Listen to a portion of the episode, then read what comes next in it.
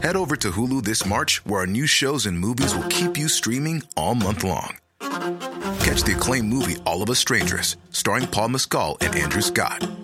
Stream the new Hulu original limited series We Were the Lucky Ones with Joey King and Logan Lerman. And don't forget about Grey's Anatomy. Every Grey's episode ever is now streaming on Hulu. So, what are you waiting for? Go stream something new on Hulu.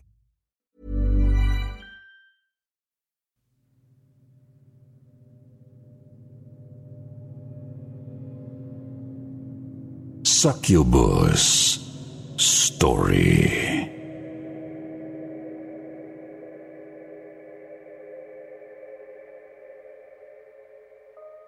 Hello po, Sir Jupiter. Tanong ko lang po sa inyo at sa mga sityo bangungot listeners. Naniniwala ba kayo sa mga succubus? Yung po bang mga demonic entities na umihigop ng enerhiya mula sa mga tao sa pamamagitan ng sexual contact? Hinala ko po kasi, yun ang kumapit sa lolo ko noon Although pwede rin namang ibang nilalang na hindi ko alam. Basta ang sigurado ko lang nagdulot ito ng matinding pagbabago sa aking lolo Isidro, lalo na sa usaping sexual. Ako nga po pala si Hazel ng Isabela Province at uunahan ko na po kayo. Masyado pong maselan at sensitibo itong ibabahagi kong kwento tungkol kay Lolo Isidro. Hinihingi ko po ang inyong paggunawa at sana po huwag ninyo siyang husgahan kaagad.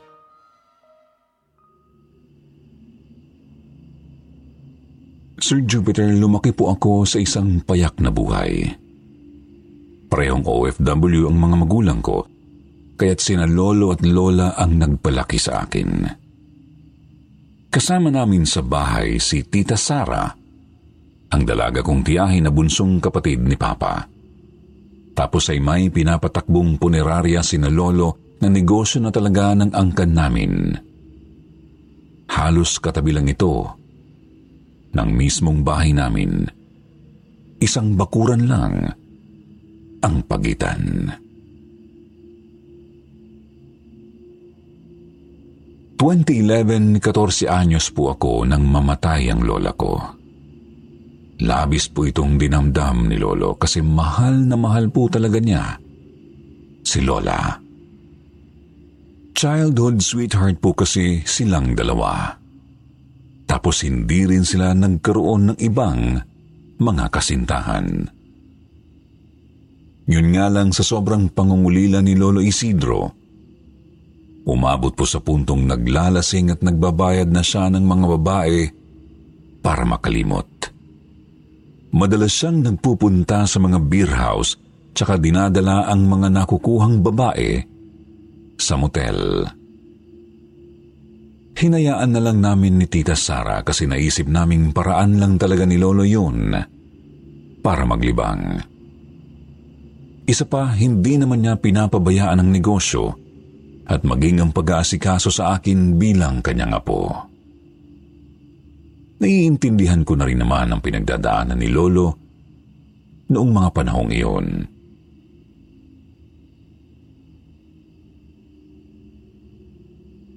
Mahigit isang taon po ang lumipas lalong nalulung si Lolo sa pambababae.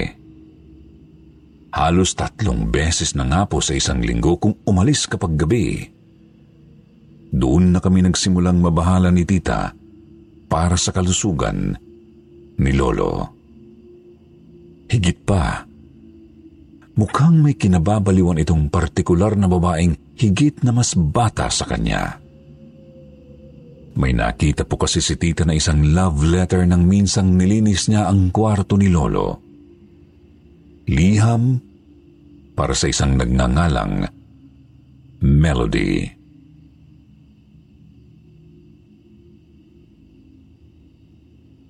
Tinanong po namin si Lolo tungkol doon pero hindi naman siya nagsasalita. Sinasabi lang niyang huwag na lang kaming makialam lalo't hindi naman niya napapabayaan ang punerarya. Okay lang naman sana yon kasi karapatan nga naman niyang magkaroon ng bagong katipan. Subalit, hindi niyo nga lang masisisi si tita kung bakit may masama siyang hinala sa sinasabing melody. Hindi kasi talaga ito pinapakilala ni Lolo sa amin. Hindi maiwasang isipin ni Tita Sara na baka makasama lang ang babae kay Lolo. Baka hinuhututan lang siya nito. Kaya po isang gabi, nakapagpasya si tita na sundan namin si Lolo. Pinakiusapan namin yung pinsan kung may sariling pedicab para madali naming maisagawa ang binabalak. Gamit kasi ni Lolo ang kanyang owner-type jeep, kaya mas mabuti nang may magamit din kaming sasakyan. Nakita po naming lumabas si Lolo mula sa beer house. Pangiti-ngiti pa ito, pero nakapagtatakang wala naman siyang kasama. Agad siyang sumakay sa kanyang jeep, tapos dumiretso sa isang motel. Wala rin po siyang kinatagpo sa labas o labi ng motel na yon. Kaya naisip naming baka nasa loob na ang babae. Uuwi na lang sana kami kasi hindi naman kami pwedeng pumasok basta sa loob. Subalit naisip ng pinsan ko na kausapin ng receptionist. Sabihin daw ni tita na sinusundan namin si Lolo para bantayan. Sabihin daw na gusto lang naming masigurong ligtas ang matanda kasi nag-uulyanin na ito.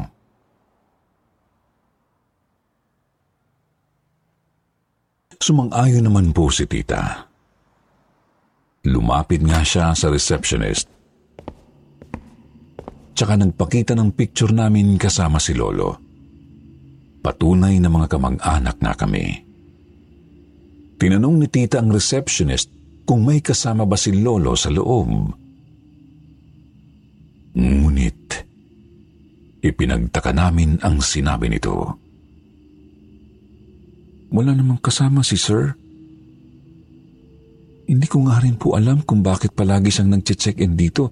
Eh, wala naman siyang kasama kapag pumapasok sa kwarto. Huling check-in niya na may kasamang babae, mga Dal- dalawa o tatlong buwan na ang nakakaraan. Nagkatinginan kami ni tita. Hindi kami makapaniwalang umaalis si Lolo kapag gabi para mag-check-in sa motel. Gayong wala naman pala siyang kinakatagpong babae. Hindi nga lang kami mapanatag kaya palihim pa rin naming sinusundan si Lolo sa loob ng ilang linggo subalit wala po talaga kaming nakitang melody.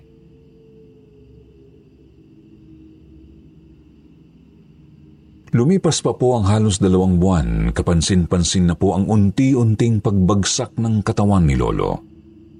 Nangangayayat na po. Tapos madalas na ring paubo-ubo. Nakakapanibago kasi malakas naman ang katawan noon kahit magsisi 10 anyos na kumpleto sa vitamins na padala ni na mama at papa. Dinala po namin siya sa doktor, pero wala namang makitang sakit o karamdaman. Sinabi lang po ng espesyalista na malamang dalalang ng katandaan kaya bumabagsak ang katawan ni Lolo. Puro vitamins nga lang din po ang binigay sa kanya kaya naman dinala na lang namin siya sa bahay para doon na magpagaling. At doon na rin po nagumpisang magbago ng husto ang kilos at ugali ni Lolo. Sir Jupiter, naging mainitin na po ang ulo ni Lolo Isidro. Opo, suplado na talaga siya. Dati pa lang. Pero hindi naman siya salbahe sa aming mga anak at apo niya. Nang magkasakit po kasi siya, napakabilis niyang magalit sa konting pagkakamali lang namin ni tita. Halimbawa na lang, kapag hindi namin agad nalalabhan ang paborito niyang polo. Isa pa po palagi niyang hinahanap si Melody. Pagkagising pa lang, gusto na niya agad makita si Melody. Buong araw kahit hirap nang bumangon, wala siyang ibang bukang bibig kundi si Melody. Yun nga lang hindi pa rin niya sinasabi sa amin ni tita kung sino ba talaga si Melody. Kahit sabihin pa naming susunduin namin si Melody para sa kanya, wala pa rin talaga siyang sinasabing pagkakakilanlan nito. Tinanong na rin namin ang mga trabahante ng punerarya at ibang mga kakilala ni Lolo. Pero wala rin silang kilalang Melody.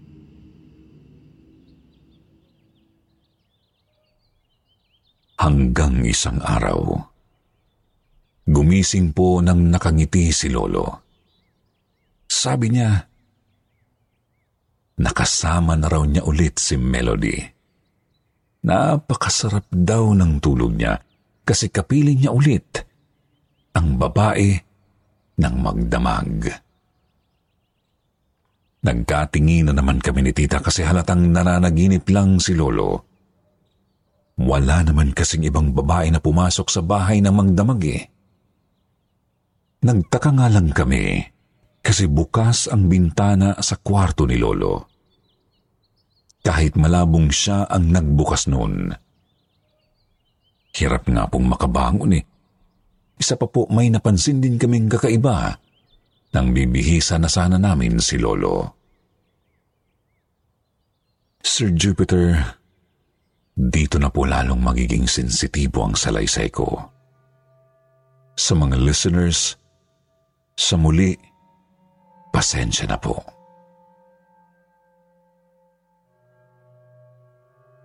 Nang bibihisan na sana namin ang pantalon si Lolo, napansin po ni tita na basang-basa ang panloob nito. 15 anyos naman na po ako noon, kaya nauunawaan ko na kung ano yun. Ang ipinagtataka lang namin ni tita, paanong nakapagpalabas pa rin si Lolo? Eh, hindi na nga niya nagagalaw ng maayos ang sariling katawan. Lumipas po ang mga araw at naulit po yon ng naulit. Halos araw-araw pa nga po eh. Inaasahan na namin ni tita na palaging ganoon ang madadatnan namin kapag bibihisan namin si Lolo. Si Lolo naman po mahina pa rin ang katawan. Pero himalang naging masayahin. Yung tipo ng pagiging masayahin na parang walang iniindang karamdaman. Subalit, ang pagiging masayahin niyang yun ay naging mapanukso paglaon. Alam ninyo po yung mga matatandang manyak sa gilid ng daan? Parang ganoon po. Nakakaloko palagi ang tawa niya lalo sa amin ni tita. Ang malala. Nang hihipo na rin biglang-bigla kapag inaasikaso namin siya. Dagdag pa niya, naririnig na rin namin siyang umuungol tuwing gabi. Ungol na animoy nasa kasarapan. Kasabay po nito napapansin na rin namin ni tita na may marahang naglalakad sa loob ng bahay kapag gabi. Yung tipo ng lakad na nag-iingat para hindi mahuli. Subalit kapag tinitingnan namin wala namang kaming nakikitang kahit sino. Dinoble na rin namin ang mga kandado sa lahat ng mga pinto at bintana. Pero naririnig pa rin namin talaga ang mga yabag. Naisip na nga po namin ni tita na baka multo galing sa katabing punerarya.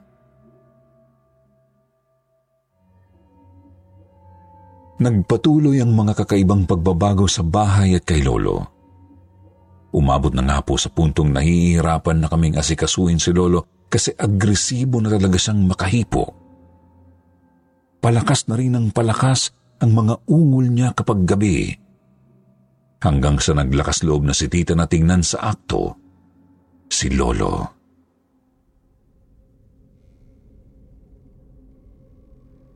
Isang gabi nagising po kami ni Tita Sara. Dahil sa napakalakas na ungol ni Lolo. Pumunta kami sa may pinto ng kwarto niya, tapos dahan-dahan namin itong binuksan. Madilim sa loob kaya hindi namin makita ng malinaw si Lolo, subalit naaaninag naming may kung sinong nakapatong sa kanya. Umiindayog Napakahaba ng buhok at makurba ang katawan. Napalingon pa ito sa pinto nang mapansin kami kaya't agad sinindihan ni tita ang ilaw. Nanlaki ang mga mata namin kasi si Lolo lang ang naroroon. Tulog na tulog bagamat kumikilos na animoy, may kalaro sa kama. Nagkatinginan kami ni Tita Sara kasi sigurado talaga kami sa nakita namin. Pareho pa nga kami ng nakita. Kaya't siguradong hindi kami namalikmata lang. Iniligig ko pa ang paningin sa buong kwarto ni Lolo hanggang sa napansin kong bukas na naman ang kanyang bintana. Sinarado ko na lang ito tapos ay bumalik na rin kami ni tita sa kwarto namin.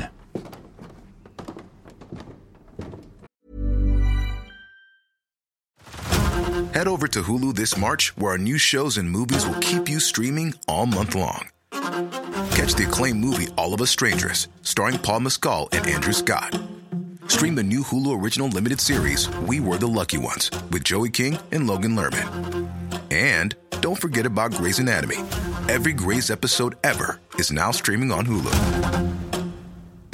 So, what are you waiting for? Go stream something new on Hulu.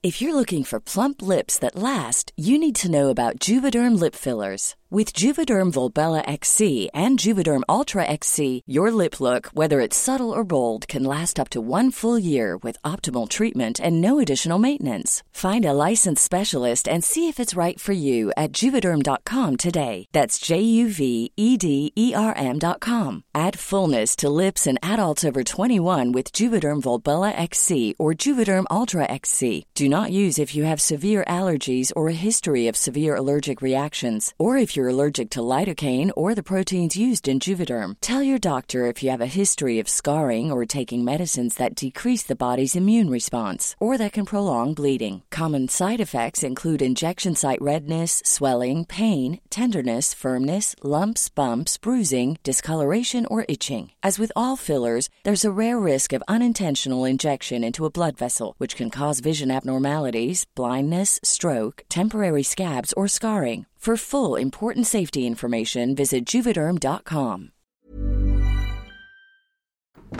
Kinabukasan, masama ang gising ni Lolo kasi raw dinistorbo namin ang pagminiig nila ni Melody. Sinabi naming wala namang Melody na naroroon, ngunit lalo lang siyang nagalit.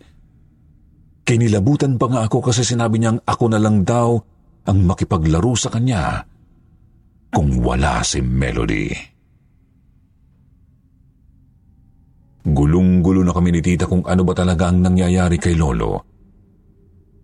Naisip na nga naming tumawag ng espiritista at baka minumulto nga kami. Si tita na po kasi ang nagpapatakbo ng punerarya mula nang magkasakit si Lolo. Kaya naisip naming baka nasundan siya nang hindi niya nalalaman.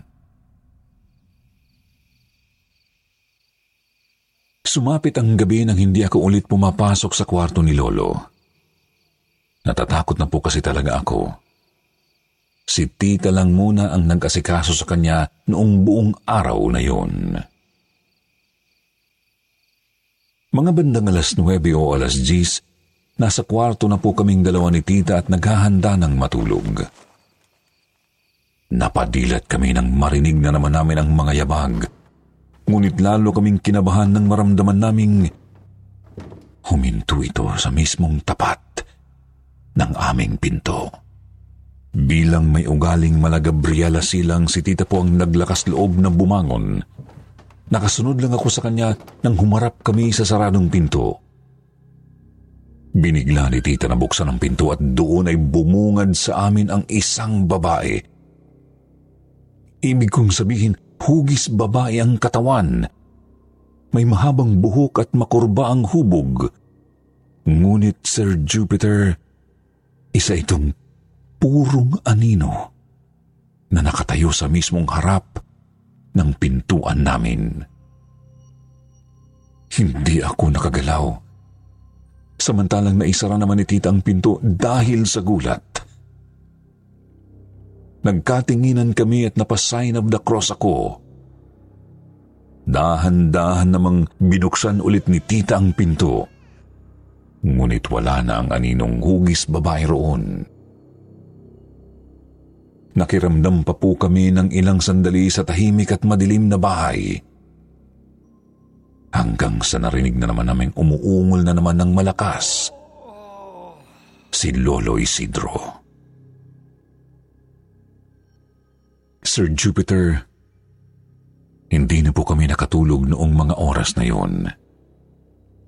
Kinikilabutan po kasi talaga kami ni tita sa ungol na naririnig namin ungol ni Lolo na sinasabayan ng mahinang halinghing ng isang babae.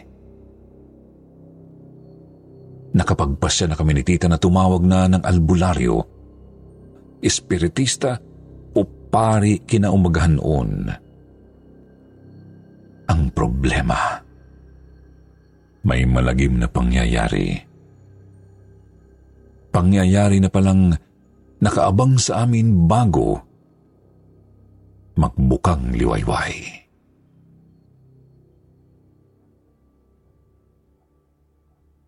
Makalipas ang halos isang oras, narinig po naming tumigil na rin si Lolo. Makakahinga na sana kami ng maluwag. Ngunit narinig naman naming bumukas ang kwarto ni Lolo at may mga yabag na lumabas mula roon. Mabibigat ang mga ito at mababagal. Tapos ramdam naming papunta sa kwarto namin ni Tita Sara. Ilang sandali pa po may kumatok na sa pinto ng kwarto namin. Nagkayakapan kami ni Tita habang nakasiksik sa may sulok ng kama. Iniisip na baka yung babaeng anino naman yun Subalit nagulat kami nang tinawag kami ni Lolo. Nagtaka kami kung paano siya nakabangon at nakapaglakad. Pupuntahan ko na po sana pero pinigilan ako ni tita. Hindi raw kasi maganda ang kutob niya eh. Bumalik naman ako sa tabi ni tita at nakiramdam. Sir Jupiter nagulat na lang kami nang magsimulang maggalit si Lolo Kinakalampag na niya ang pinto at pinapalabas kami. Nang hindi kami tumugon, sunod naming naramdamang naglakad ng mabilis si Lolo papuntang sala at binuksan nito ang main door. Doon na kami dali-daling lumabas ng kwarto ni tita para sundan si Lolo. Pagkalabas ng bahay, nakita naming pumunta si Lolo sa saradong punerarya walang suot na kahit anong pang ibaba. Sinabihan ako ni tita na tawagin ang isa sa mga imbalsamador na kapitbahay lang din namin, samantalang sinundan naman niya si Lolo. Kumaripas po ako papunta sa bahay ng imbalsamador. Nagkakakatok ng ilang minuto hanggang sa pinagbuksan ako ng isang babae. Asama po ng hinahanap ko ang bumukas Sinabi ko agad ang kailangan ko, ngunit nanlumo ako sa itinugon niya sa akin. Nagpunta raw ito sa lamay at maya-maya pa raw malamang ang dating. Sa pag-aalala kay tita, dumiretso na rin ako sa punerarya. Nakita kong bukas na ang main door nito at dinig kong may mga ingay galing sa morgue. Naghuhumiyaw si tita.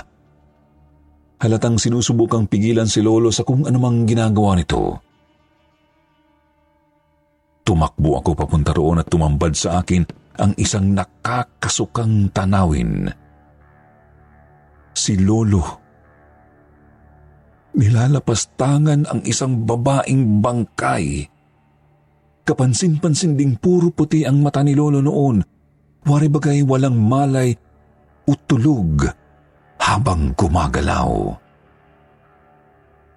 Sinusubukan siyang pigilan ni tita pero sadyang may kakaibang lakas si Lolo. Ayaw paawat. Ayaw patinag. Huminto lamang siya matapos umungol ng malakas bagamat nananatiling nakapatong at nakayakap sa bangkay. Nagpalinga-linga ako sa buong silid, baka sakaling may mahanap akong pwedeng panali man lang kay Lolo. Ngunit nahintakutan lang ako nang makita ang babaeng anino na nasa may sulok ng morgue. Nakaupo sa sahig, nakasandal sa dingding at halatang may ginagawa ring kahalayan – sa sarili. Muling sinubukan ni tita na alisin si Lolo sa ibabaw ng bangkay. Nagkusa naman siyang bumaba. Ngunit nagulat kami nang bigla nitong dakmain ang dibdib ni tita. Niyakap din niya ng mahigpit si tita at saka tinulak para daganan sa sahig. Pumapalag si tita at pinaghahampas ko naman si Lolo. Pero ayaw po talaga nitong paawat. Pinupunit na nito ang damit ni tita. Nagmamakaawa si tita Sara na tumigil na ang sariling ama. Wala naman akong magawa kundi umiyak at magsumigaw ng saklolo. Nananalangin sana maghimala na may makarinig sa akin. Tuluyan na pong nahubaran ni Lolo si tita. Ipipilit na sana niya ang sarili nang may narinig kaming pumasok sa punerarya. Mabuti na lang po talaga at dumating ang pinatawag naming imbalsamador at ang asawa nito. Sa pilitang pinigilan ng imbalsamador si Lolo, nang ayaw pa rin itong paawat na pilitan na yung manong natadyakan sa tagiliran si Lolo Isidro. Doon na nakabuelo si Tita Sara para tumakas at lumabas ng morgue. Agad ko namang tinakpan ng kumot ng isang bangkay ang hubot-hubad niyang katawan. Si Lolo naman po ikinulong ng imbalsamador. Nag-init din po kasi ang bumbuna ng lalaki ng pagtangkaan din ni Lolo ang asawa nito. Tinali niya ito at kinandaduhan sa isang bakanting silid. Hindi nga lang ito sapat para tuluyang mawala ang kilabot namin.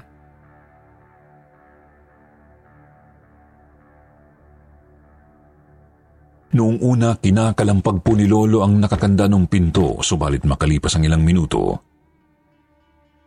Tumigil din ito at nagsimula na namang umungol. Ang matindi pa po. Nap Pakalinaw naming naririnig ang halinghing ng kasama nitong babae sa loob ng bakanteng kwarto. Tunog hayok na hayok ang dalawa at hindi na iniintindi ang pagtatawag namin mula sa labas. Tumigil lang po sila sa kanilang kahalayan nang magbubukang liwayway na.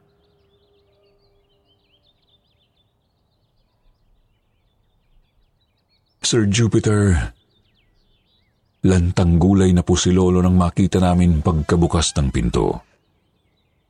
May kasama na po kaming isang albularyo noon para matignan ang kanyang kalagayan.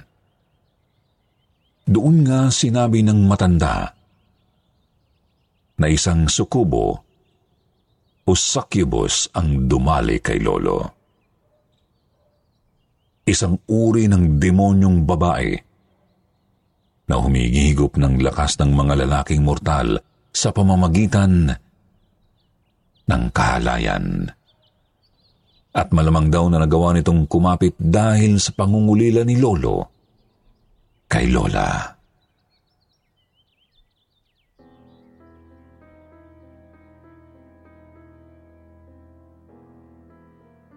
Sa kasamaang palad, matagal na pala itong nakakapit kay Lolo. At nasaid na nito ang lakas na pwedeng kunin. Kulang na nga lang daw po tuluyan na nitong kunin ang mismong kaluluwa ni Lolo Isidro. Wala na rin daw ibang magagawa ang albularyo kundi siguraduhin hindi na ulit lalapit ang sukubo kay Lolo.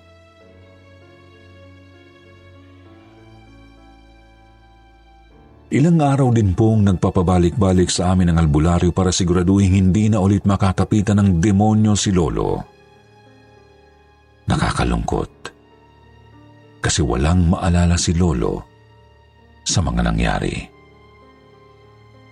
Ni hindi nga po niya naaalala kung sino si Melody. Hindi rin niya alam kung bakit nang hina ng gusto ang kanyang pangangatawan wala siyang ibang bukang bibig sa amin kundi si Lola. Ang kanyang pinakamamahal na si Lola.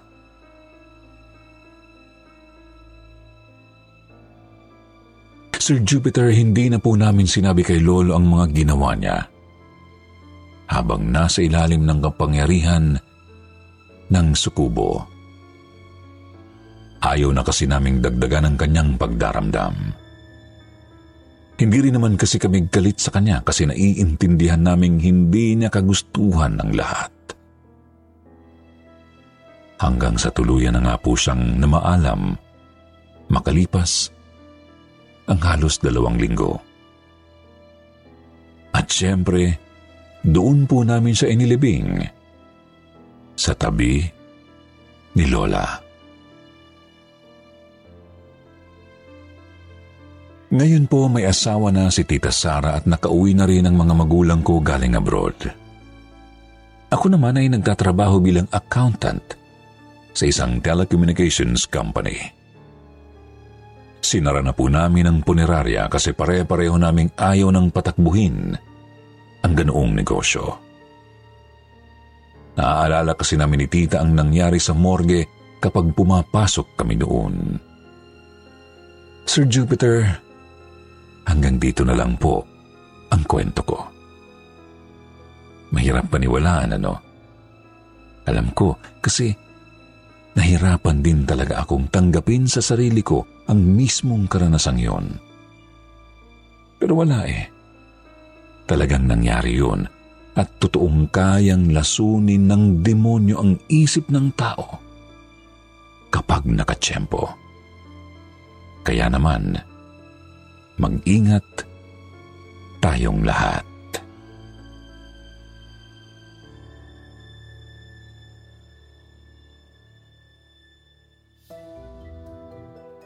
Pagkatapos ng mabigat na kwentong yun, dumako naman tayo sa magpapangiti sa inyo ang inyong shoutout portion.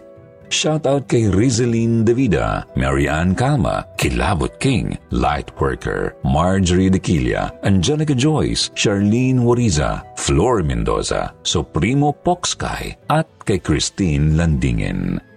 Magbasa naman tayo ng magagandang comment mula kay David of 981 at Migs Channel. Sabi ni David o David, Hello po Sir Jupiter sa likod ng programang Kwentong Takip Silim at Sityo Bangungot. Shout out po sa mga nandito sa Baguio City at sa Nantes family at sa ate kong nasa South Korea na lagi din pong nakikinig sa inyo. Miss ka na daw niya ate, ingat ka dyan palagi. Sabi naman ni Migs Channel, Wow, ito na ang aking inaabangan. Mabuhay po kayong lahat na bumubuo at sa lahat ng mga listeners na katulad ko, tanggal stress, back to work while listening.